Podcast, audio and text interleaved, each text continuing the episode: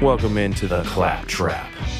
Brought to you by Ultrasound Productions. Now also playing on 90.7 WKKL.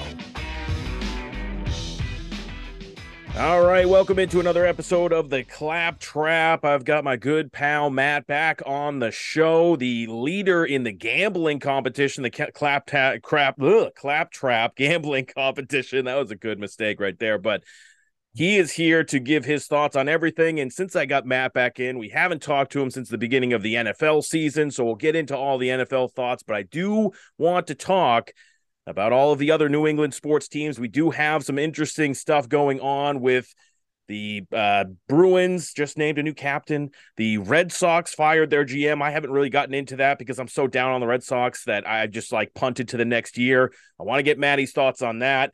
Uh, also, we'll, we'll talk a little bit of Celtics before we get into the NFL talk because there was a Thursday night football game last night. We got a big Patriots game coming up.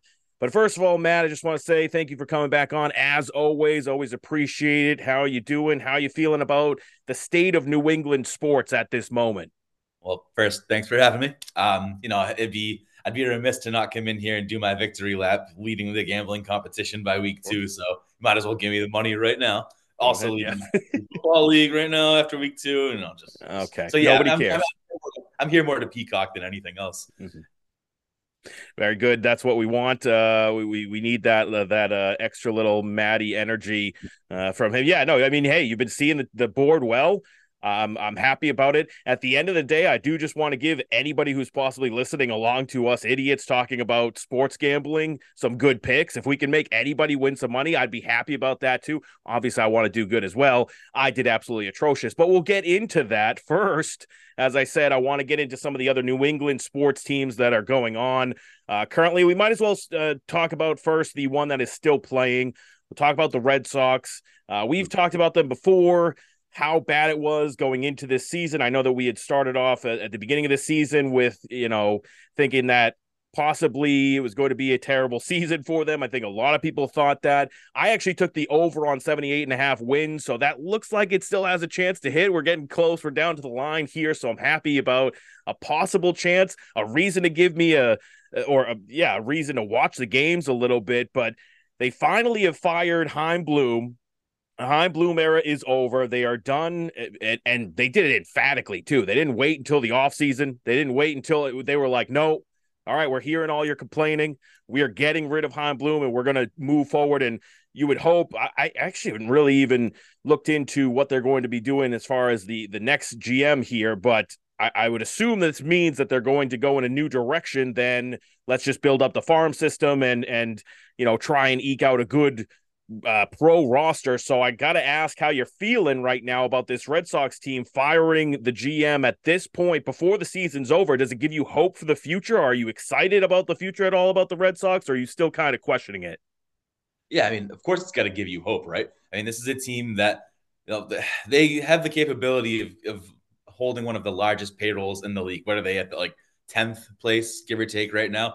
You know, this is yeah, I think back to what was it the, the Dark Knight Rises when uh, they're talking about firing um, the commissioner. He's like, yeah, but he's a wartime commissioner. Now we're in peacetime. Like this is how the Red Sox go, right? Like we're at now we're at a time where we need to go spend. We don't need a guy that's slashing payroll, building the farm. That happened. You saw there was you know the just atrophy of fans, right? We just every people started tuning out, and it's to to make a quick comparison to the Patriots. When you're in the middle and you're like an average team, like I'd rather you be hysterically bad like than be like somewhere in the middle. So for these guys in this division too, to not even be competing after the first month, and then they were in the wild card race up until like a month, you know, month and a half ago. Um, you need a new direction. You need someone that's going to come in and spend.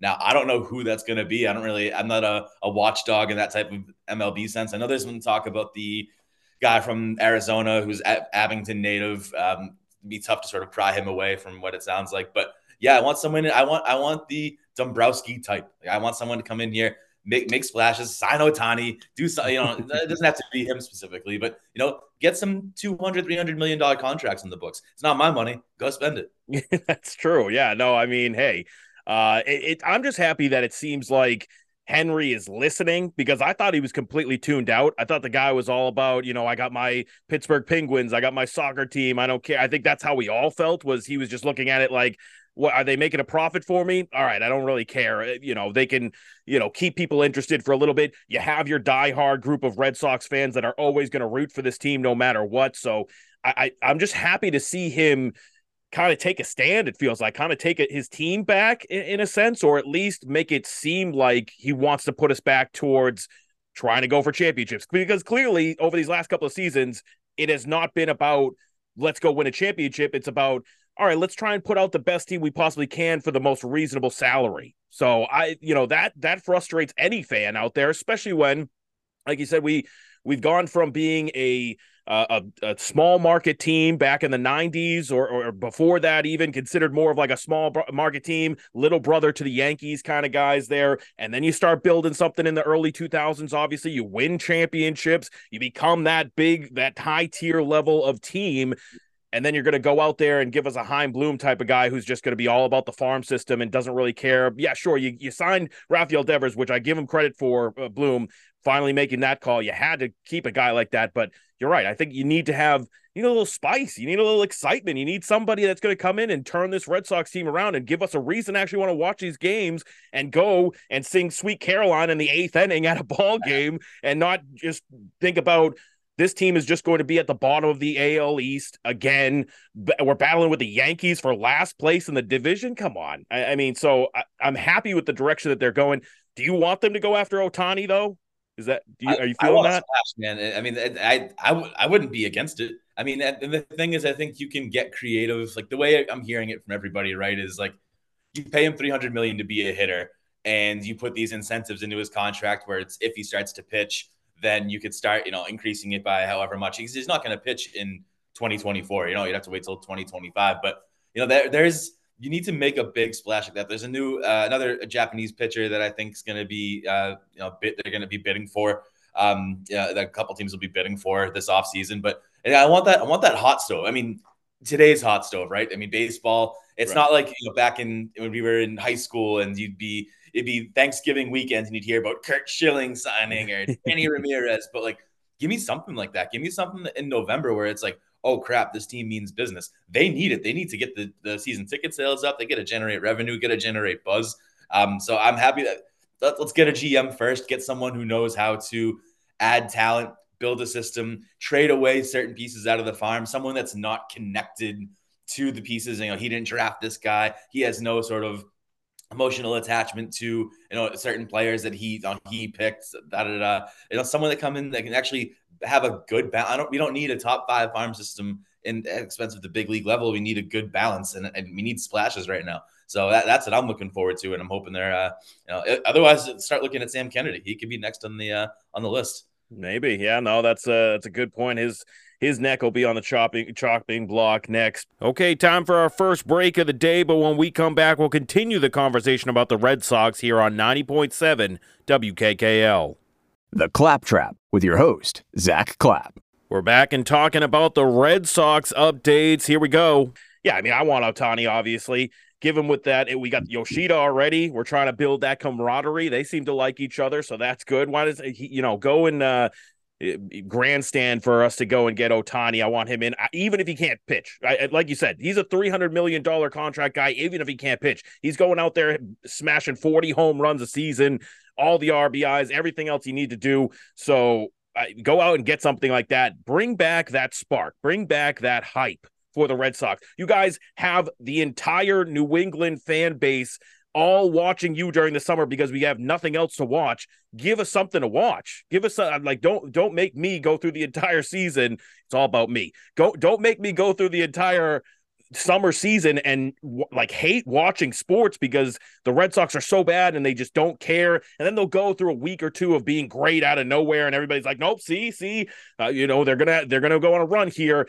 and then they go right back to what they are a 500 baseball team. Give us a reason. Give us give us a reason to be excited. That's that's all I ask. You gotta be sweating this sweating this last week of the season, huh? It, that's that 78 and a half looked like such a such a lock. And I then thought it was easy. Like, They've lost like three out of 15. Like if they don't sweep the series with the White Sox, you kiss that goodbye because they're playing it's, teams that are all in contention.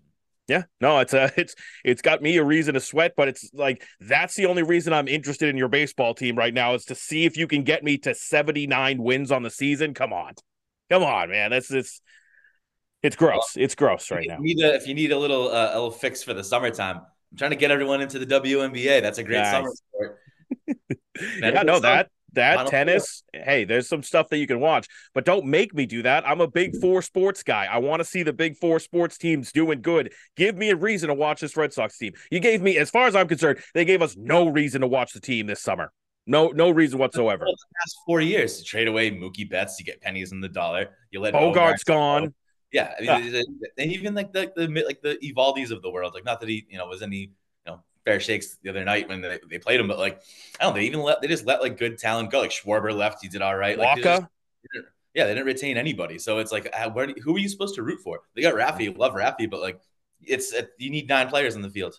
Yeah, it's fun. It's fun seeing these young kids coming up. The uh, the Rafaela, uh, whatever that kid, he seems exciting. They got him playing uh, center field, shortstop, all over the place. They got young kids. Triston Casas coming up. It, you know, these guys are exciting in a sense, just because they're young and you don't know what the future is going to be. But come on, we're not we're not thinking that they're going to go out there and actually help us win 90 games in a baseball year. It's not going to happen. So uh, Brayan Bello, another one. It's it's nice to see them be able to finally get a pitcher that's coming up through the, the farm system, but you know he's not he's not. First of all, he's not anywhere close to being your ace. He's not going to be for the next couple of seasons. I don't think he's going to be building towards something. You know, only pitch in the nighttime. He's like Dracula. He can't have him out during the day. yeah, that's that's a good one there. But so yeah, just do something. Get make it exciting again. Come on, come on. We're, we're the Red Sox. We're the Boston team. Come on. But we got another Boston team that's got some interesting news that happened. Uh, my Boston Bruins, very excited to see what the team is going to look like going into this year. Obviously, you just lost Bergeron, you lost Krejci, uh, guys like Tyler Bertuzzi, who we thought maybe was going to be good at, to, to sign to the team after a, an interesting first playoff series, though they got their butts kicked and you know it was it was demoralizing and they a huge choke and all that kind of stuff. But how are you going to bounce back from that? What is the identity of the team going to be? And it seems like the bruins have kind of made a decision on what that identity is at least going to start with because it starts from the top down right? And now we got our new top guy on the team new guy with the c on his chest. We got brad marchand as the new captain for the boston bruins. So i'm asking you maddie as a yeah, I know. Uh, you know, an outsider perspective. Uh, I, I, know that you were following along with the Bruins a little bit last year and everything. Everybody was, I think, with how exciting they were. Do you think that they made the right choice putting Brad Marchand as the 27th captain in franchise history, or do you think they should have gone another direction? You know, I I, I like the pick. I, I think was a little too young, a little too early on for him to for him to get the C. Um, you know, you'd really have to believe that the last what 12 to 18 months of Marchand are like the transformation of him from being the guy that will slew foot you, will lick you, uh, into the guy that's going to be like, I mean, listen, it's Zdeno Chara, Patrice Bergeron, like those guys, like those are like like like, like the classiest of guys. Like the, you know, the, if you were to tell someone like if you're a young kid how to learn how to play hockey, like emulate those guys, right? Brad Marchand's clearly not that guy. Like in the in the whole shot mm-hmm. in the last eight, 12 to 18 months, he hasn't been that pest, but he has also hasn't been as effective at the same time. So, I mean, I, I think it's the right, if you're going to look at it stri- strictly from the pecking order of like who should be next, it should have been him. Uh, I don't, I don't know about, I mean, pa- Pasta disappears in the, in the playoffs and he's, again, he's younger. So, I mean, how many, Marchand's been with the team for what, 12, 15 years already? Something, something like crazy? that. Yeah. I yeah, think, so uh, it, it would, it would, it would probably rub him and a locker room the wrong way if it wasn't him up next. So I, I get it. Um, I do have a lot of fears about the Bruins this season. I think a lot of the the skepticism about the team last year going into it, like they're down all these guys, like you know, health's going to be an issue, like they're gonna they're gonna crater. I'd be scared that that's going to happen this year. I mean, again, they could prove us all wrong, but you lost a lot of talent to retirement. You lost a lot of talent in free agency. Didn't necessarily necessarily replace it. So I don't know. I'm a little bit worried about this team, but I mean, as in terms of just the decision on Marchand, you know, I think it, I think it makes sense. Well, they didn't replace it. They got Milan Lucic back, dude. We're fine. It's gonna yeah. be fine. Milan Lucic is it's great. It's, I mean, that's just a silly thing to do. I yeah, I agree with you. Lost a lot of talent. Brought back in a bunch of really aging veteran t- players like Van Riemsdyk and uh, Milan Lucic, who's going to give you maybe 10 minutes on the fourth line. I don't understand what you're doing there. It's we we're gonna we're gonna watch the the Bruins with Milan Lucic again. He's not even gonna fight anybody. I don't understand why we're doing that, but well, no, as far well, yeah. As far as Marchand goes, I, I I mean I get it from the the veteran standpoint, like you said he's the longest tenured guy. What was I don't know if it was his rookie year 2011 or was it the year before that. So he's been around for a long time. Uh, obviously, been there for the championship, and uh, I, don't know. It, it's just hard for me though. Like you said, it, last year he was he was in a weird place. He did a lot of, uh, you know, soul searching. It seemed like he wasn't that same guy that, like you said, the lick you in the face, the the slew foot, the crazy. Uh, he didn't do a ton of that. There was a little bit, and then I, I don't even think he, at the end of the season he he went on a streak of not having any penalty minutes for a really long time or something like that. But he was also just voted by the entire league as the biggest chirper in the league. He, that was they literally did a poll about that with NHL players through the Athletic, and he was voted as the biggest chirper in the league. That doesn't seem like somebody, in my opinion, that's the captain of a team per se. I I, I don't really think that you know the chirping guy is the captain. Sure, you got the leader, but like you said, we're talking about guys like Bergeron and Chara and Ray, go back Ray Bourque, guys like that who led by example and and led with that that just you know mentality of this is how we're supposed to do things it's the right way to do things and i'm going to show you how to do it first and and yes i'll give you the speech in the locker room too but i'm not going to be out going out there and trying to aggravate the other team into getting a penalty or something that's not really my game Okay, break number two, but when we come back, we'll continue talking about the latest captain choice for the Bruins here on 90.7 WKKL. The Claptrap with your host, Zack Clapp. We're back and talking about the Bruins' choice for captain and who we think they should have picked. I don't know. I I personally I know it wouldn't have been like you said, maybe it would have caused some controversy in the locker room, but you could still give him the A on his chest, Brad Marchand. But I would have gone with Charlie McAvoy. I honestly would have, just because I feel like that's the future of the team. I feel like I love his mentality. He still makes some mistakes in crucial times. We saw it in the playoffs last year. We've seen it at different times. He gets a little too ahead of himself. He gets ramped up and things like that, but he knows, he understands how to do things. And I always just feel more comfortable with a defenseman as the captain of the team. I, I something about a defenseman just exudes exudes those captain mentalities that I always look for in a player. Uh, obviously, Bergeron was great, but before that, like I said, you had Chara and you had Bourque as your two guys. I don't know. I, am I'm, I'm worried about the team. I agree with you. It's going to be a tough season overall. Also, we're going back into another season with Ullmark instead of just giving the keys over to Swayman, which I loved Ullmark last year. I thought he was outstanding. I don't see how you could hate on him in any sense, but we all know there's no chance he can be anywhere close to that good again this year, right? That's I mean, that's a didn't he just win the I mean, did he, he did, but yeah. So like, I mean, of course, like you, you literally can't do better than that. So no, yeah. I mean, it's he's what what is this? That was his second year of the five year deal. Is that what it was? So yeah, yeah. I mean, not lightning in the bottle there. I mean, what you can hope for is that they platoon, he does well, and maybe they find a trade partner for him because I, I, not that I have their salary cap info in front of me, but I'm pretty sure they're right up against it, which is why they yeah. signed a bunch of nine hundred thousand dollar a year, you know, old veterans. So yeah, maybe they just they let them you know, let him rip for the first half of the season, and then they find a nice trade partner for him. Yeah, I don't know. It just uh, it just seemed like it it came back and and blew up in our face when he tried to when Montgomery tried to go all uh, all in on him in the playoff series and then try to throw in Swayman right at the last second when he was completely off his game. So I, I don't know. Either you have to go with the the uh, you know both of them playing using both goaltenders the whole way and and do something people don't do in the playoffs and use two goaltenders? Or let's let's kick it to the kid. We got to see what he's going to be. He needs to be the guy that's taking over. Love Ullmark huge huge fan of Ullmark contract's great. Played out of his mind last year but I think it's time to turn the keys over to the the kid and and let's move on and, and see what we really got. Because if you don't I, I mean we're just still, still going to be kind of doing the same thing over and over again and this year is going to be a real tough make or break season. So, so we'll see how that goes. But we got another team that's coming up also as well. I can't wait for October. I can't wait till we have all of the the uh the big sports team. Well, now we won't have the Red Sox, but we'll have all the other big teams playing in October. I can't wait for it. We got the Celtics also about to start their season in a little while, about a month from now, maybe a little less than a month from now.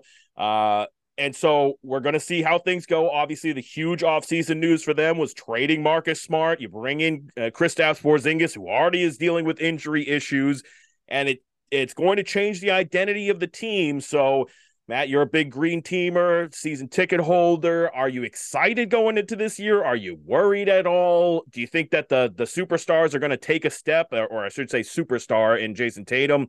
Where's your head at with this team? There's three superstars on this team. Oh, get, get. So here's here's my biggest thing, right? So I was actually having a little little debate about this, I think yesterday. Um, so I think it came up in like, uh, should they trade Brogdon for like Buddy Hield type? I think it was just a random scenario. But here's my my biggest thing that I want to see is, are they going to double down on quote unquote Mazzulla ball, which is just you know run, shoot as many threes as you can. Like they're gonna live and die by the three. Defense is I mean, they, they couldn't stop a nosebleed. Let's be honest. When when it mattered, they could not make the stops they needed to. Are you going to double down on that, or are you going to balance out? And I don't know what the coach like. I know we added different coaches. They added Cassell. They added a couple other guys. I think so. I want to know if that's going to be a change in philosophy because I I want it. I want a more balanced game. Because if you're only going to do if you're only going to be able to do one thing, which is shoot the three, you better do it historically well. Because if you're a one trick pony, you're not going to make it out. You just saw it happen. You got cold. You didn't get past the heat. You were close. You're arguably a rolled Jayson Tatum ankle away from from making it to the finals. You know, in an incredible comeback. But like, if I, I, I that's the biggest thing that I want to see is do they because Porzingis can obviously play the inside game. He's what eight foot five, but like you can like, but he can shoot. He's a he's a really great you know corner three perimeter oh, yeah. guy as well, so he can stretch another team's defense. But I want to see because I personally don't like Mazzulla ball. I think you got to be versatile. I think you have to win in different ways uh, on a night in night out basis, and it, you especially need to win in different ways in the playoffs when you have other coaches who can scheme up or like play a well enough defense, or if your shooting just gets cold. So that's the biggest thing I want to see this year is do they find some more balance? Do these new coaches even them out, you know, enough, you know, dribble drive type of stuff, like get into the paint, draw some fouls, you know, muck it up inside in the interior. That's what I'd really like to see. And I said, like, like I said, if they go back to, if they continue Mazzulla ball, they double down on it. They want these outside shots. They better be effing historically good at. Time for another break, but when we come back, we'll talk more about the Celtics here on 90.7 WKKL. The Claptrap with your host, Zack Clapp. We're back and talking all about our thoughts on the new Celtics season coming up. Here we go. Hey, well, they were historically good to start off the year. That was an insane run to start off last year. I couldn't believe yep. how good they were doing. Uh, but yeah, I mean, like I said, they they moved on from Marcus Smart. He was supposed to be your defensive identity. Do you think they even have anyone now that could play defense enough on this team? They got rid of not that this is a much lesser level, but they also got rid of Grant Williams, who I looked at as a guy who could you could throw into defensive situations and at least he's caused some havoc. And uh, against guys like Giannis and, and, and others, he could actually do a little bit of something. Do you think that they even have the te- the players on the team to to be able to play good defense anymore? Or have they gotten rid of everybody?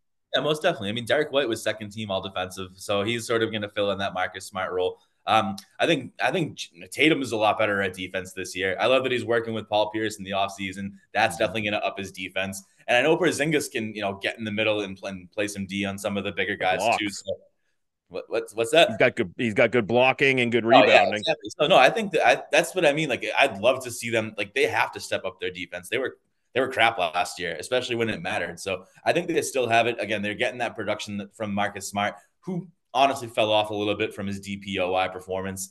Um, so they got that and Derrick White. He was second team all defensive. So I think that I think if they play the right way, then they'll absolutely be able to you know handle it. On, I loved. I mean, you got to remember they're a year removed from the Ime Udoka team that was like not, I think we're number one, number two, and like in defense. Like they were they just couldn't execute on on the offensive end. They got stale. And then when he left, the whole thing shifted entirely and they became way too heavy on the offense on the threes and they abandoned their defense. If they could have just maybe gone from first in defense to like fifth or sixth, and then also like you know what I mean, they just needed to mm-hmm. they swung too far in one direction, so they got to bring it back to where they were, but add that offense. Yeah, no, I, and uh, like you said, they they brought in some new assistant coaches. Seems like Sam Cassell is going to be a big part of what they're doing going forward. And I do wonder, you know, with Mazzulla and everything, obviously they gave him, they took away the interim tag, they gave him the actual coaching job, but then you bring in a guy like Sam Cassell and some others on the bench there. Do you think that there's any thought behind maybe okay if if Mazzulla falters again, if the defense isn't doing good, if he's focusing on the wrong things, maybe we need to give it to Sam Cassell to run this team, or, or do you think that's kind of like a year or two off? I think it just depends on what Jayson Tatum wants at that point. It is gonna let it's it's yeah. it's we're no you see you see it around the league all the time. The coach reflects what the superstar wants. We're no different here. I mean, it's yeah, championship, we have banners, all this stuff, but you know, if any change is needed, it's like even if ownership is like listening to people or if they just they think uh, they need a changing coach, they get to run it by the hierarchy of the team first. So yeah. if if as long as um Jayson Tatum and Joe Mazzulla are in wedding photos together doing their thing, then like you know his job secure. He's Mazzulla's smart that way. That's true. Yeah, you got to stay in the uh, off the off the court stuff in order to be in the good graces. And yeah, yeah, and they got rid of one of the big three decision makers in Marcus Smart, so now it's down to just two guys in Tatum and Brown, right? So uh, it's all on what those guys think. But you mentioned another guy who's kind of seeming maybe a little disgruntled right now. I mean, ob- uh, for obvious reasons, Brogdon. They tried to trade him. It didn't work out. It was put out to everybody that they were trying to move him. And then it's like, ah, actually, we couldn't do that. So why don't you come back and play for us again next year? Now I'm hearing things that he's upset with the way that the Celtics handled his injury do you think that they really are going to try and go out there and find a trade partner again for him? Do you think he can actually ex- coexist on this team anymore and be good? You, is is he in that mindset where he can just put that somewhere else and, and just focus on playing basketball, or is is the relationship over? I don't know, man. I, I so I don't. I don't know his game well. Like I haven't like tracked his career well enough to know like if he's just once he's like once he's out on a team, he's out. Like I don't know like I think he left Milwaukee in free agency, right? And then obviously he got traded here from Indiana. Yeah. So I'm not really sure. I don't know how it's gonna all gel together. I mean, this is a business. I mean, Jaylen Brown gets almost traded, friggin' all you know, or he gets hypothesized at least all the time, and he still goes out there and plays. So that'd be a good example for for Brogdon to follow. I mean, I I, I like Brogdon. I mean, I, I don't you know I think he he's six man of the year. I mean, he's and he deserved that honor. So I'd like to see him try to like pull it together and make it work. If not, I mean, what do you trade him for? And this is this is where this argument I was in the other day got sort of got going. It's like, oh, if you trade him for Buddy Hield, which would be weird because you'd be trading him back to Indiana after yeah. you know traded him away. So put that aside for a second. If you're going to trade Brogdon, who can slash, you can get into the you know into the paint a little bit, like he move the ball. He's not not necessarily just going to shoot up, spot up, and shoot threes. Where Buddy Hield is going to shoot threes. He's a you know almost a three point specialist. Um, that just that reinforces that you're going to play Mazzulla ball. You're going to be shooting. You're going to be shooting duck and like that. You know, so again, like that's where I go back to. If so, if you're going to trade Brogdon, it's got to be in line with who you get back. Is it got to be in line with the identity of what the team's going to be? So it would be very telling if before the season, if they traded him for player X, um, right. you know what they're going to be doing. So we'll see. I mean, I I'd like to see him get in line. I think he's a good player, you know, and and sort of just you know squash the squash the beef. But you know, I, I, people's feelings get hurt. I get it. Yeah, no, it's a it's a small team, 15 man on the roster. You're obviously going to be involved in trade talks a lot of the time. So I guess you do, you got to get over that. I hope he can. I love Brogdon. Him and him and uh, Derrick White, I think, have been huge additions. Obviously, if they could stay healthy, that was the big thing for Brogdon. Couldn't stay healthy. But I'll just finish it off with this. What are your predictions for the team this year? Do you think they'll be right back in that same position, top of the Eastern Conference and vying for a championship? Do you think they fall off at all? Where are you at with the prediction? I mean, I think it's championship or bust. I mean, right? You, you added the pieces, oh, yeah. traded away your heart and soul of the team. Like you, if you gotta like this is. I mean, this is make or break. Like you got to make the finals, and depending on who you go up against, I mean that that's you. But you've got to get back. I think you're you're slat you're regressing if you don't make it back to the finals. So I mean, that's I'm all in on this team, and I mean I've got good hopes. I like I like the Porzingis trade a lot. I think it's so much. He's so much more of what you had a logjam at the guard position and you needed less voices, you needed more production. I think I think I think Porzingis didn't play in the World Cup like per- on purpose. I think it was sort of a hey, here's your extension, like you know, don't go play in the World Cup. You know, I think that was sort of a, a wink, wink, nod, nod type of thing. Um, I I can't wait to see how this team this team. I've got I've got good feelings, good good vibes about this team. Dare I say, oh wait, vibes. Oh, okay. That's big time stuff. Yeah, no, it is championship or bust. It was championship or bust last year, and they busted. This time, let's see if they can go the other way with it. Uh, I, I have high hopes as well. Jayson Tatum taking another step. Jaylen Brown got that bag. You know, go out there and show why you got it, and then it'll be Tatum's turn. But yeah, it's it's championship or bust once again, and it doesn't matter who else is in the Eastern Conference. You got to make it make it happen. Make it happen. Okay, break time again, but then we're going to switch things up to talking about the NFL and more when we come back here on 90.7 WKKL. The Claptrap with your host, Zack Clapp. We're back with more of the show. Let's get back to it. Okay, now it's time to move on. We've talked about the other NFL or the other New England sports teams and given our thoughts on that, but now we got to move on to the NFL. Uh, and before we get into the Patriots' thoughts, I do just want to kind of go over our overall thoughts of the league right now. Obviously, we just had Thursday night football happen last night. 49ers beating up on the Giants 30 to 12, though it seemed like it was going to be a lot closer of a game through the, first half. And then the, the 49ers just kind of got rolling and, and never looked back. And now they're 3 and 0, the, the first team to reach 3 and 0. I mean, we've got other teams that are 2 and 0 at this point, and they'll probably get there as well. But I just got to start off the NFL conversation by asking Are the 49ers the best team in the NFL in your mind, Matt?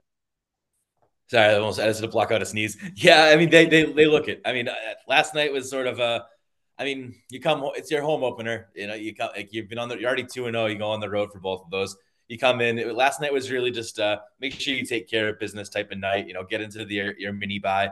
Um, yeah, I think they, they look awesome, man. And I, I can only imagine what they look like if they had like a, a stud quarterback. You know what I mean? But like that defense is filthy. Uh, that sack by Joey Bosa was unreal coming off the side like that. Um, yeah, they're I mean they they seem to be a very complete team. Having said that, they seem to always find a way to to blow it when it comes to the NFC Championship or when it gets down to that Final Four time. I mean, they I don't think they've understand and they've even made the the Super Bowl, right? The last time they made it was um was Harbaugh. Yeah, I believe so. With uh, yeah, I mean, it's I'd love to see them pull it all together. I think they they look like the most complete team. They're they have they're filthy on defense. I think what was they said last night on the broadcast that they have an all pro at every level of both offense and defense. It's insane. Like they're they're and like Christian McCaffrey is a effing stud. Watching that kid run and just throw dudes down, he's nasty. Mm-hmm. Yeah, team is a complete package. It'd be it'd be and seeing what's out there in the league right now. I mean, I think it'd be and Daniel Dallas, sadly just lost uh, Trevon Diggs for the season. So I, I think that I would say that you know San Francisco is probably the number one team right now. I'm gonna look up their odds actually. I'm just curious to see what the futures are. Yeah, no, I mean, I think that you're right. I think that they are technically the best team in the league, but it's it's a weird year for the NFL. I know, uh, you know, obviously when the best team in the league has just like a middling quarterback to me, somebody, a quarterback that's probably no better than Mac Jones, uh, and they're somehow the best team in the league, you got to have all pros at all levels if that's going to be the case. But I think that you nailed it.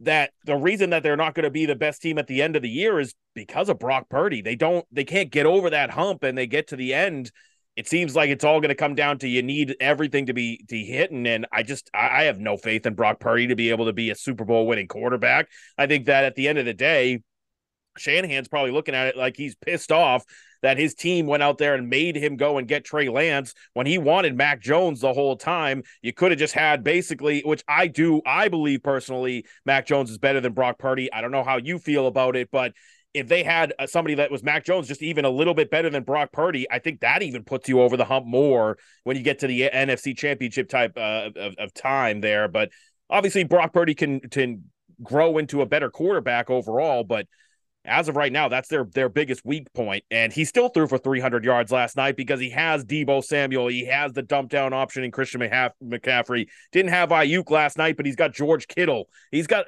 I mean, it's insane the the the guys, the weapons that he has on offense. That offensive line is good. Obviously, Will Trent Williams uh, is a great offensive lineman, though he was getting into some stuff last night in the game. But I, I mean, it's uh, yeah, I I can't believe it. And I don't really trust any of the other great teams. I don't trust the Dallas Cowboys. You just said they lost one of their their defensive weapons in Trevon Diggs, and I just don't know how I feel about. I mean, obviously they've still got Parsons, they've still got uh, you know some good weapons on the on the offensive side of the ball, but I don't trust them.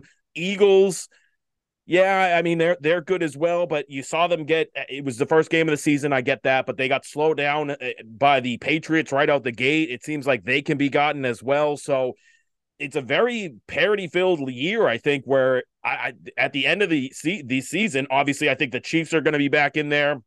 There's going to be random teams that I think are going to make a, a, name for themselves, at least get into the playoffs, like the Lions and things like that. So it's just kind of a weird season overall. I don't know how that, you feel. I that Lions hype train, huh? Yeah, no, I'm still on it. I got I got to stick with my guns on that one, even though they're getting injury prone right now and falling apart a little bit. But uh, we'll get into that a little bit more because we have them in our gambling competition. We got to pick that game in a little bit, but.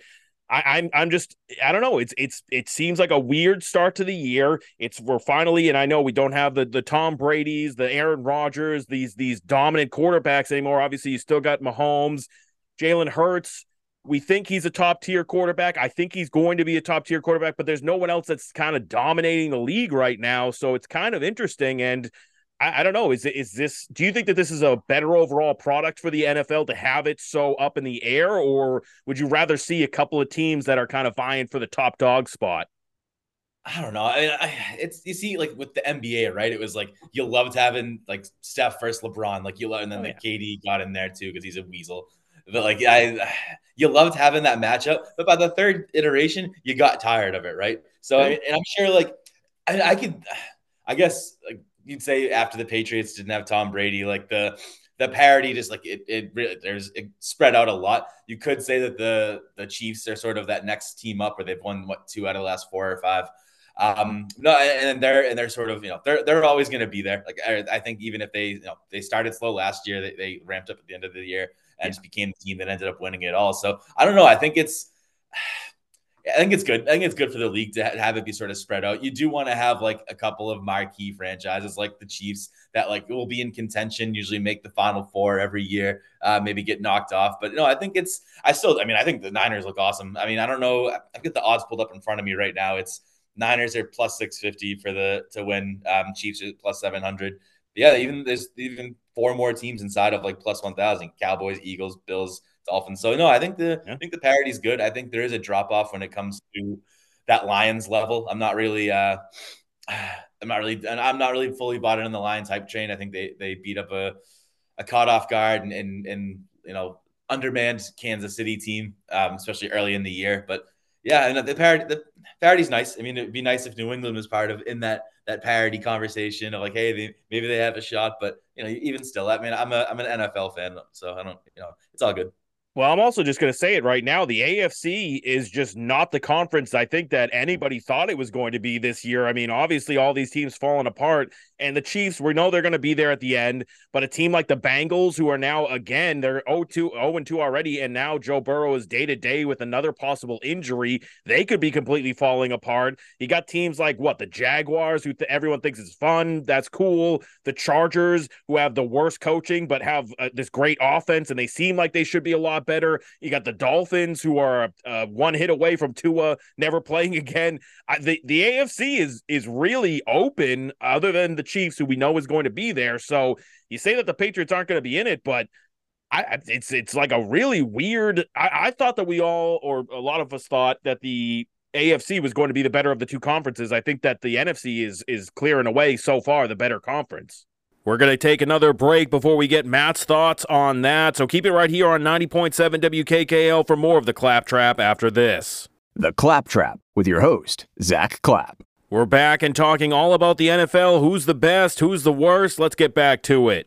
Yeah, I mean, who else really at the top besides the Niners, the Cowboys, um, the Eagles? You know, all teams that are two and zero oh or three and zero. Oh. And yep. I, I, think in the case of the the Eagles, they didn't have a great start. Like they didn't play their best football. Um, you know, so, so I, yeah, I, I guess you might be right. I mean, we'll see. We'll see when it all comes down to it. Well, yeah. So I, I, mean, we do have, and and we should get into them. We are talking about the Patriots. We know Matt and I love talking about the Patriots and our thoughts on how this team is doing, what their future is going to be. They're obviously started off zero oh and two. I haven't had you on since uh, the season's got started here. Another tough loss last week, losing to the Dolphins in it once again, but who really cares? There's no moral victories at this point. The thing I said going into the season is this is not a moral victory year. I don't care about that anymore. It's put up or shut up time for Bill. You have to win nine or more games minimum. You uh, to me, you have to nine games is the minimum that you have to win. And now you start off 0-2. Obviously, 0 2 isn't as bad as it used to be when now there's 17 games that you're playing as opposed to 16. You get another chance, blah, blah, blah, all that stuff. But still, it's it's we're we're starting off so tough. We're we're in these games once again. I thought every game was going to be a battle. I'm happy in a sense to see them in it against the Eagles and in it against the Dolphins. But then when the reason that they can't actually overcome these is because they shoot themselves in the foot with turnovers on offense, it's the most frustrating way to lose football games. I think obviously first game to me they spotted the Eagles 13 points on offense with horrible turnovers. Then you go into this game against the Dolphins. Once again, they're turning the ball over. Uh, and on top of it, now we're starting to lose more players to injury. Marcus Jones is out now on IR with that torn labrum after he went down, and I think it was the early second quarter. I don't know what time he went yeah, down he went there. Down, down twice. The, the second time he went down, though. Okay, so yeah, that eh, that's a tough one. Obviously, we're already dealing with Jonathan Jones having injuries. You got Jack Jones, who's on the IR as well for his hamstring. The the secondary that this team, you know, thought was going to be the big part of them, the the big, you know, let's go. The secondary's got all these weapons, kind of. They're starting to fall apart. So we're going into a Jets game this week, and I just so far with the season. How have you felt about the team overall? I know that you were sending me messages on the side, being like, "Is it time to kind of jump off and, and panic?" Are you I, I know you have some interesting feelings about this team. Do you feel like this is this is just a sh- sinking ship and they're just going to keep going down, down, down, or do you have any positive things to say about the Patriots? No, so I think they'll still muster, you know, put together somewhere in that seven to nine win range. I just think that's they, they're they're too they're they're they're the biggest problem. It's personnel problems, right? They are very well coached.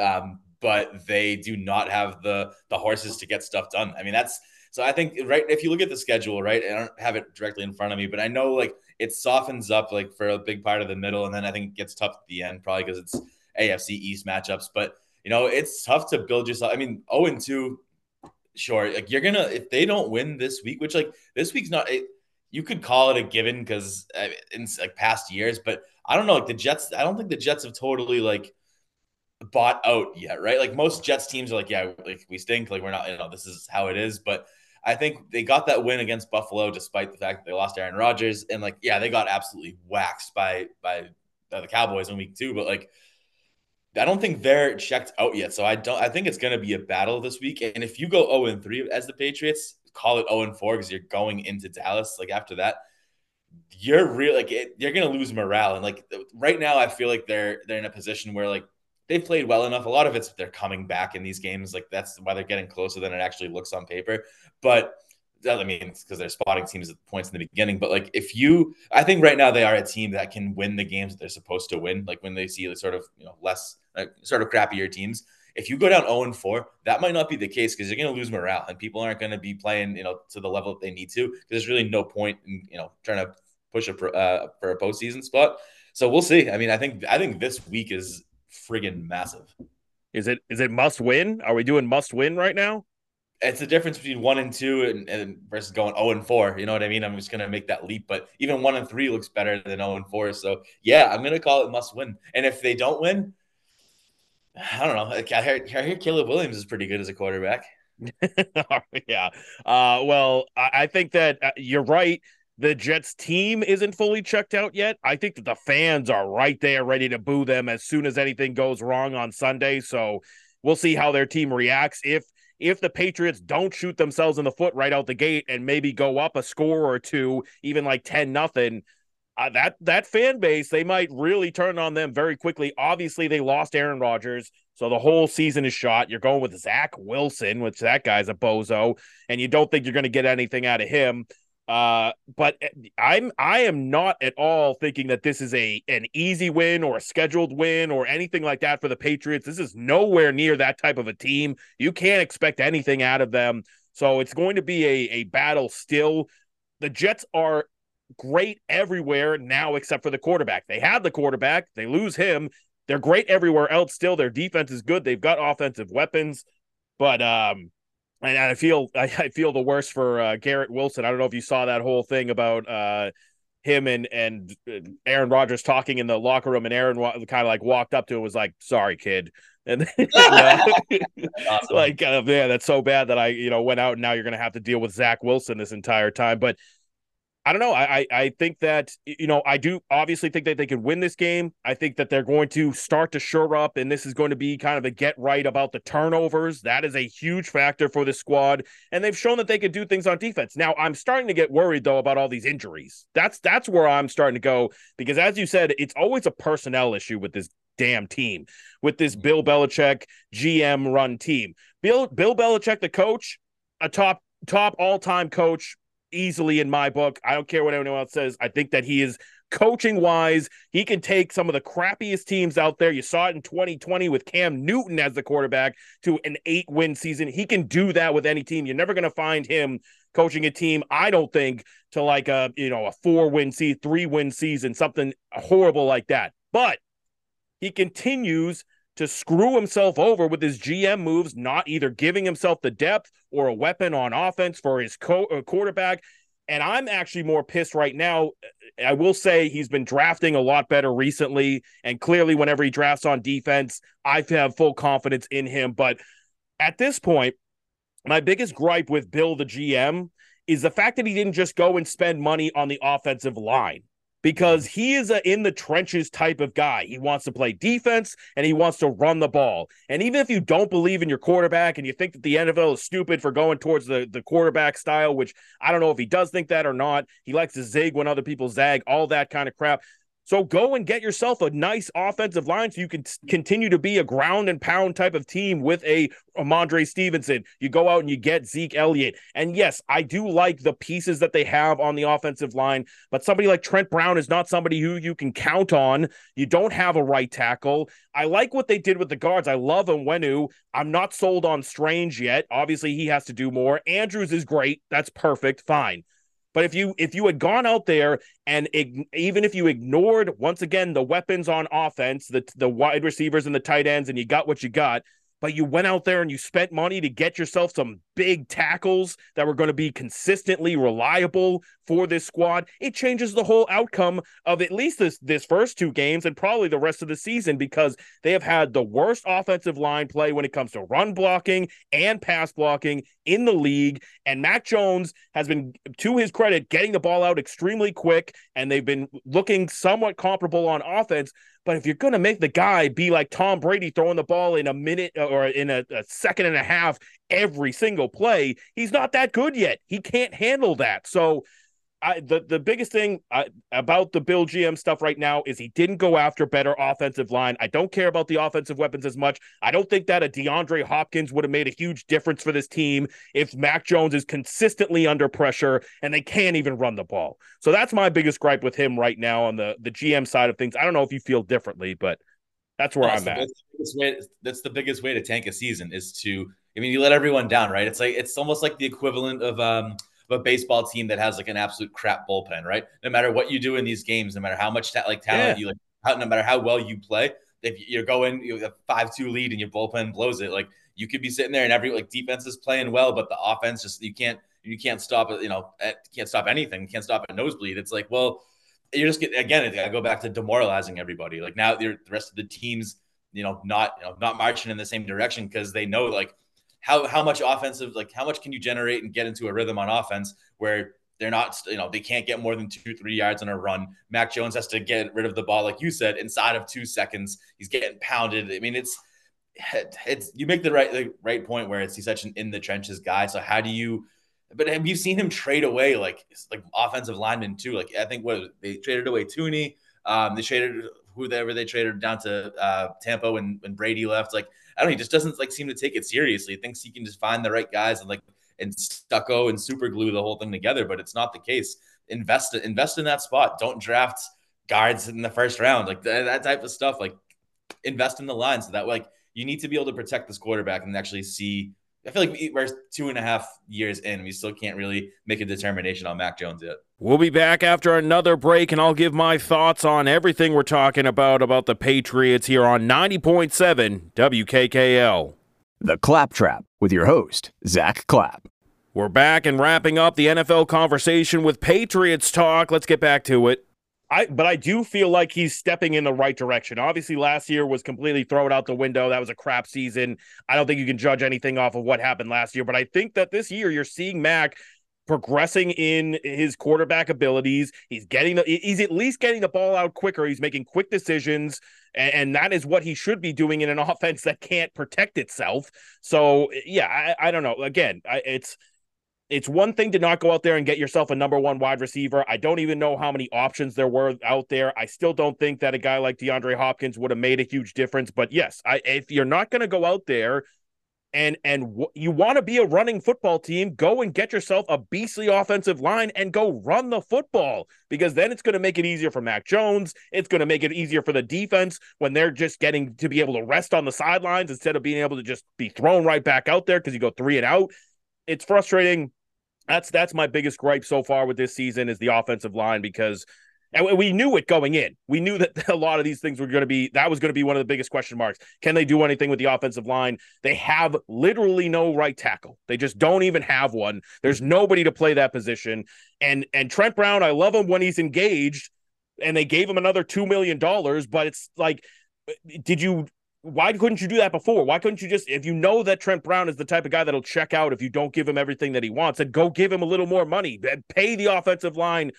That just seems like to me that should be a Bill Belichick move where it would piss a lot of people off because he's just focused on the offensive line. But to me, that would have been perfect for this team. That would have been well, like and it would have it would have driven results. You'd see them actually play better. You'd see them be tighter in these games. Like see the offense move better. I mean, it's oh again, as long as if they don't get the win, then it's you know moral victory, yada yada yada. But it's yeah, I, I, it's it costs money. You know, there's not no team has like a plethora or like a huge depth of offensive line, right? You so no. the ones that they do have, they seek they draft them well, they pay them. Like that's you have to go, you have to go spend assets to get these guys. And he is he's drafting okay, and and that's fine when you use. I I don't hate the the the Cole Strange pick as much if he turns into something, and I think that he's done good drafting offensive line for depth but you're not getting the starters. You need it's fine to draft for depth. Give me all the offensive big boys in the depth position, but you got to go out there and pay for the the starters. I think is the that's the major problem there. Uh, and we're we're seeing we're seeing what it's doing to the team. You're going to now get a jet squad that is faltering all over. Zach Wilson is terrible against the Patriots. We've had this long streak of just whooping their butts but I still don't feel confident because I don't know what the offensive line is going to give you. So it's yeah, it's that's offensive. That's offensive fronts. Nothing to be. That's not not one no. to trifle with. No, no, not so. Not not at all. Uh, now I, I still think that the defense is going to be good for the Patriots, and I do think that moral victories work for the locker room for a lot longer than they do for the fan base. I hate I don't want any moral victory talk for for this team this year. I wanted that to be out the window and I think that the rest of the fan base is in, in a similar position. I think that moral victories kind of still work for the locker room for a little bit longer. They're going to be able to keep hyping themselves up. But like you said, if you lose to this Jets team, now you're going 0 3 into a Cowboys squad that is, regardless of losing Diggs, looked really good on both sides of the football.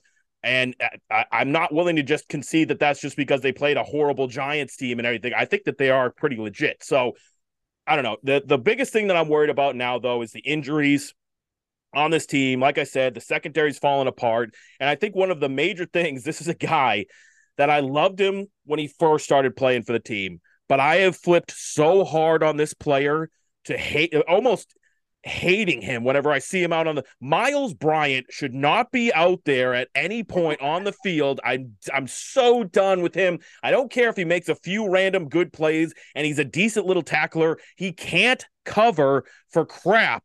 And then uh, uh, I get it. You you you put yourself in this position because you thought you had a ton of depth at the DB spot, and Miles Bryant is down the list. But then once you have Jonathan Jones sitting out a game, and you have Jack Jones on injured reserve, and now it's going to be Marcus Jones on injured reserve as well. Now Miles Bryant actually has to have a role on this team, and that is going to be one of the biggest problems they're going to have with this squad because as much Bill loves him, undrafted guy, works really hard, and I'm sure he's a nice guy. I sewer him now all the time. I'm sure he's a really nice guy, and and eh, you know I feel bad for doing it, but man, I just hate it whenever I see him out on the field making these dumb plays, getting penalties. He'll make one good tackle and then he'll make three horrible plays. He'll get burned because the team is like, oh, look, it's Miles Bryant. Let's just throw at him. And it's very easy to do. So the injuries are killing me right now, man. I, I don't I don't know. That's obviously not something you can fix. You know, injuries happen, but I, you thought that they were going to have good depth there and they didn't. Now, what are your predictions for for this week? For the, I mean, I I do think they're going to win the game. I, I think that they're going to be able to handle the Jets. I think that they're going to get right. I think they're going to be, you know, not turning the ball over. That's going to probably I need to knock on wood because that's what's going to end up throwing, you know, coming back in my face. They're going to have an early turnover and it's going to flip the game once again. But I think that they'll go out there and they'll start running the ball a little bit better. I think that they will start, you know, moving the ball, and I think that the defense is going to handle it. So I, mean, I, I don't, I don't really want to give like a score prediction, but I would think that the Patriots can score in the twenties, and they're going to hold the the Jets into the teens at most. So that's that's where I'm at with this. How about you? So I, am just looking at the line right now. It's uh, Pats minus two and a half, and so it was a three, I think, some places. Over under. You ready for this one? Do you, 36 and a half. No chance. Is it really? That's that's oh. embarrassing. I, I mean, I oh think this to get one on special teams. You know, maybe a defensive score. Um, like you know, a punt return seems to seems to be in, in the cards with these with these two squads. That game, thank thank God, I've got you know uh, the Sunday ticket so I can have other games going on at the same time. Like put the Pats up in the box, have the volume on it, have red zone, have this game because uh-huh. that game is gonna be it is gonna be a barn not not a barn burner in the sarcastic. The yeah, yeah, the, the sarcastic sense. So yeah, yeah we shall see. No, I, hey, I, I think that they're going to be able to handle business. If it's ugly, I don't care. I, I honestly, I'm done with. uh It has to be like this fancy win. I, have been done with that for a while. If it's an ugly win, I don't care. Just win the game. But yeah, I saw. I'm looking at pun, pun, pun. Okay, I, I saw it though. I'm looking at it. Yeah, so I think the line started at 38 and a half, and it's gone all the way. It's gone down two points. That's crazy. That's so low for people who are not gamblers out there. That's an insanely low line.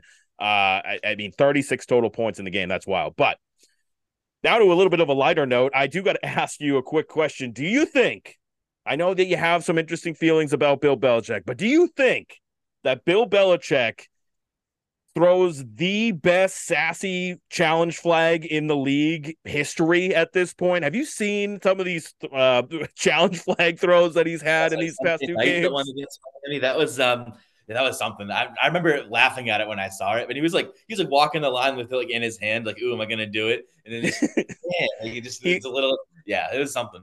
Well, he in this last one, he waited until the the ref was like fixing the started, chains. Yeah fixing the chains uh, down there. He's down like uh, like squatted down, and Bill looks at him like, you're really gonna make me throw this right now? You're gonna make okay, here we go. It spikes it right at his feet. It was hilarious. I mean, he did that. He had another one, I think, in the uh the Eagles game too. That man knows how to throw a sassy challenge flag. I tell he you what. That after the play started though on Sunday night against the Dolphins, that play already got going. They, I think they gave him the benefit just because like he's Bill Belichick and he brought the, the amount of yelling he would do. And I mean, they he that that play had already gotten off. He got lucky cra- on that the crazy thing was that the the call stand uh, stood. Yeah. It was they didn't even give it to him. I thought it was uh, whatever. And then uh, also I got to ask you now. We've had two end of the game last second plays. You had the Butte didn't get his feet down to to almost have that possible comeback chance for Mac Jones were you, at that moment were you were you rooting for the uh the Tom Brady s comeback in that moment for the team or what were you thinking at that time? I was I was rooting for it, but I was also divided because I took the Eagles minus five. So I, you know I was, but I was uh-huh. I was I, I, thought it was going to happen. I was like Brady's in the building, they're marching down the field. I was rooting for it. Like you know I put the money to the side at that point. My fandom my fandom sh- showed a little bit, but good. Um, and then but it's just like it's both these games, right? I mean you're you're rooting for these late game comebacks. Like I was, I was livid when they that whole you know Cole Strange didn't get over the line just because like I, I like watching play. that. We spent 20 years watching this team. Like if they were down, like they're never out. Like they can be down two scores or a score like late, they're never out. And like we're watching them get this. It like it feels good they're coming back, and it's like they shouldn't have been down that bad to begin with. But you see them come back. I mean, you can't not root for that. You know what I mean? You see it, and then like they. I just, mean, they, they can't close that team. Come, this team cannot. They don't have the talent to close NFL, have a little awareness of the moment and how big and cool that would have been if Cole Strange had gotten that first you don't down. See a ref, like you don't want to see a ref end the game. Like Come no, on. no one wants to see like in baseball, like called third strike by the ump when it's like it was Killing. Like, he was outside the box. Like you know, like no one wants to see games end that way. Like no, like they called it. They called it on the field first down. Like let it freaking play. They, st- they it wasn't like they handed the game. They still had thirty more yards to go. They called it on the field as of I've never seen them overturn that type of type of a call. I get the Butte one; he clearly didn't get his foot down, but that one you're going to overturn that call after calling it on the field and having no sense for the moment, NFL, and just let that the the drama that was building up for that moment, and you don't even let the, it's it's f- pissing me off, pissing me off at this point. But I mean, they, I mean, they made the right call, but you know, look, look, look the Barely. game play out. Yeah. barely, whatever. All right. Well, uh, yeah, we'll see how things go. Patriots, you got to win, uh, and and hopefully they can. But uh, you know, we'll we'll see how things go with that. It's final break time before we wrap up the show with the gambling competition. So stay tuned to ninety point seven WKKL for more of the Claptrap after this. The Claptrap with your host, Zack Clapp. We're back for more of the Claptrap, and it's time for everyone's favorite gambling competition. Here we go. Now it's time to win you some money with a couple minutes of gambling talk. Now it's time, though. We got to move on to the gambling competition. We got Matt here, leader in the clubhouse after two weeks. He is at seven and three and doing really well. So we're going to see how uh, this week's picks stack up. As we've been t- saying, how we've been doing it every week. One of the gamblers picks five games. We all bet off of that. This week it was my turn to pick the games, and I think I picked some good ones, the most competitive games overall. So we're going to go through all the guys' voicemails first, and then Matt and I are going to give you our picks. So we'll start off here. Uh, who are we going to start off with? We'll go with uh with with Dan. He's been doing good. Mendez, he's in a good spot. So let's see what his picks are to start off. Copy week three. Uh, first game, Falcons and Lions. Lions minus three and a half. I'm gonna take the over 42 and a half in that game. Lions seems a little low. I know Falcons run the ball and one during the clock, but Lions can put up some points. I'm still not sold on their defense. I think I'll hit the over pretty easily. Second game, Bills minus six and a half at Commanders. I'm taking Commanders with the points. Uh, I think Commanders are just a tough team. I think they're gonna make a game. I think the Bills will win, but I'll take the Commanders to cover. Next game, Saints and Packers. I'm gonna take the over 42 and a half. Saints are explosive. Packers, getting Aaron Jones back, their offense will be able to keep up. I think again that line seems a little low to me. Uh, next game, Chargers at Vikings. I'm taking Vikings minus one. Chargers flying across the country. I think the Vikings are a pretty good team. There's just something always off with the Chargers. Uh, not saying the coach either. Last game, Steelers at Raiders minus two and a half. I'm taking the Steelers. Steelers are just a tougher team. Raiders always have too much going on with Jalen Jones stuff. Steelers are a better coach team. I'm taking the Steelers to cover an outright win. Everybody say that. All right, those are Danny's picks. Those he's got some good ones on there. I think uh, I like this whole style of us all picking off the same games too. I think that this makes for some interesting, you know, way the way that we're looking at it and all that kind of stuff. But uh, interesting picks for him. Let's move on though. Let's keep it going, and we'll get uh, Cam's picks next. Hey y'all, it's Cam here with the picks for week three. Uh, we'll start with the Lions plus three against the Falcons. Uh, the Lions are, have been really good at home the last couple seasons, and uh, all the Falcons do is run the ball, and the Lions have actually been pretty good at stopping the run. So I'll take them at a field goal or less. Next is the Bills and Commanders over 43 and a half. I know there's some, supposed to be some bad weather, but that seems to be mostly on Saturday. Um, and these offenses have been playing really well so far, so I'll take that over. Um, LA next is the Chargers and Minnesota over 54. Uh, I just think these are two of the best offenses and two of the worst defenses in the league. Next is the Saints plus two against the Packers. Uh, the Packers have been getting a little lucky lately. Um, and Aaron Jones and Christian Watson are still questionable to play. And I think the Saints haven't played as well as they can, so at least on offense. So I'll take the Saints plus two. And then last is the Raiders minus two and a half against the Steelers. Um, the Steelers are in a bad spot going across the country, coming off a tough Monday night loss. Yeah, and the Steelers' offenses look horrendous so far, so I'll take the Raiders. To recap, it's Lions minus three, Bills Commanders over 43 and a half, Chargers Vikings over 54, Saints plus two, Raiders minus two and a half. All right, there's Cam's picks. We're kind of going rapid fire right now. I'm just going to get Doherty's off as well. So here we go with Doherty's. All right, Andrew's week three pick. I got Buffalo minus six and a half, the Chargers plus one, Saints plus two, Falcons plus three, and Raiders minus two and a half. Short and sweet, love it. And let's hit Dwyer last before we get into our picks. All right, this is Ryan. Uh, here are my picks for this week. I like the uh, Lions minus three. They seem like they're going to be actually somewhat decent this year, surprisingly. So go with them. Uh, roll the Bills minus six and a half. Seems like they're going to get some little, little momentum here, get the ball rolling. Uh, with the uh, Chargers plus one. Vikings kind of stink. Um, Saints, Packers. I'm gonna go uh, Saints plus two, and then Steelers, Raiders. I'm gonna go uh, Raiders minus two. Got TB involved in this year. I think it's gonna help them out a lot to get some dubs.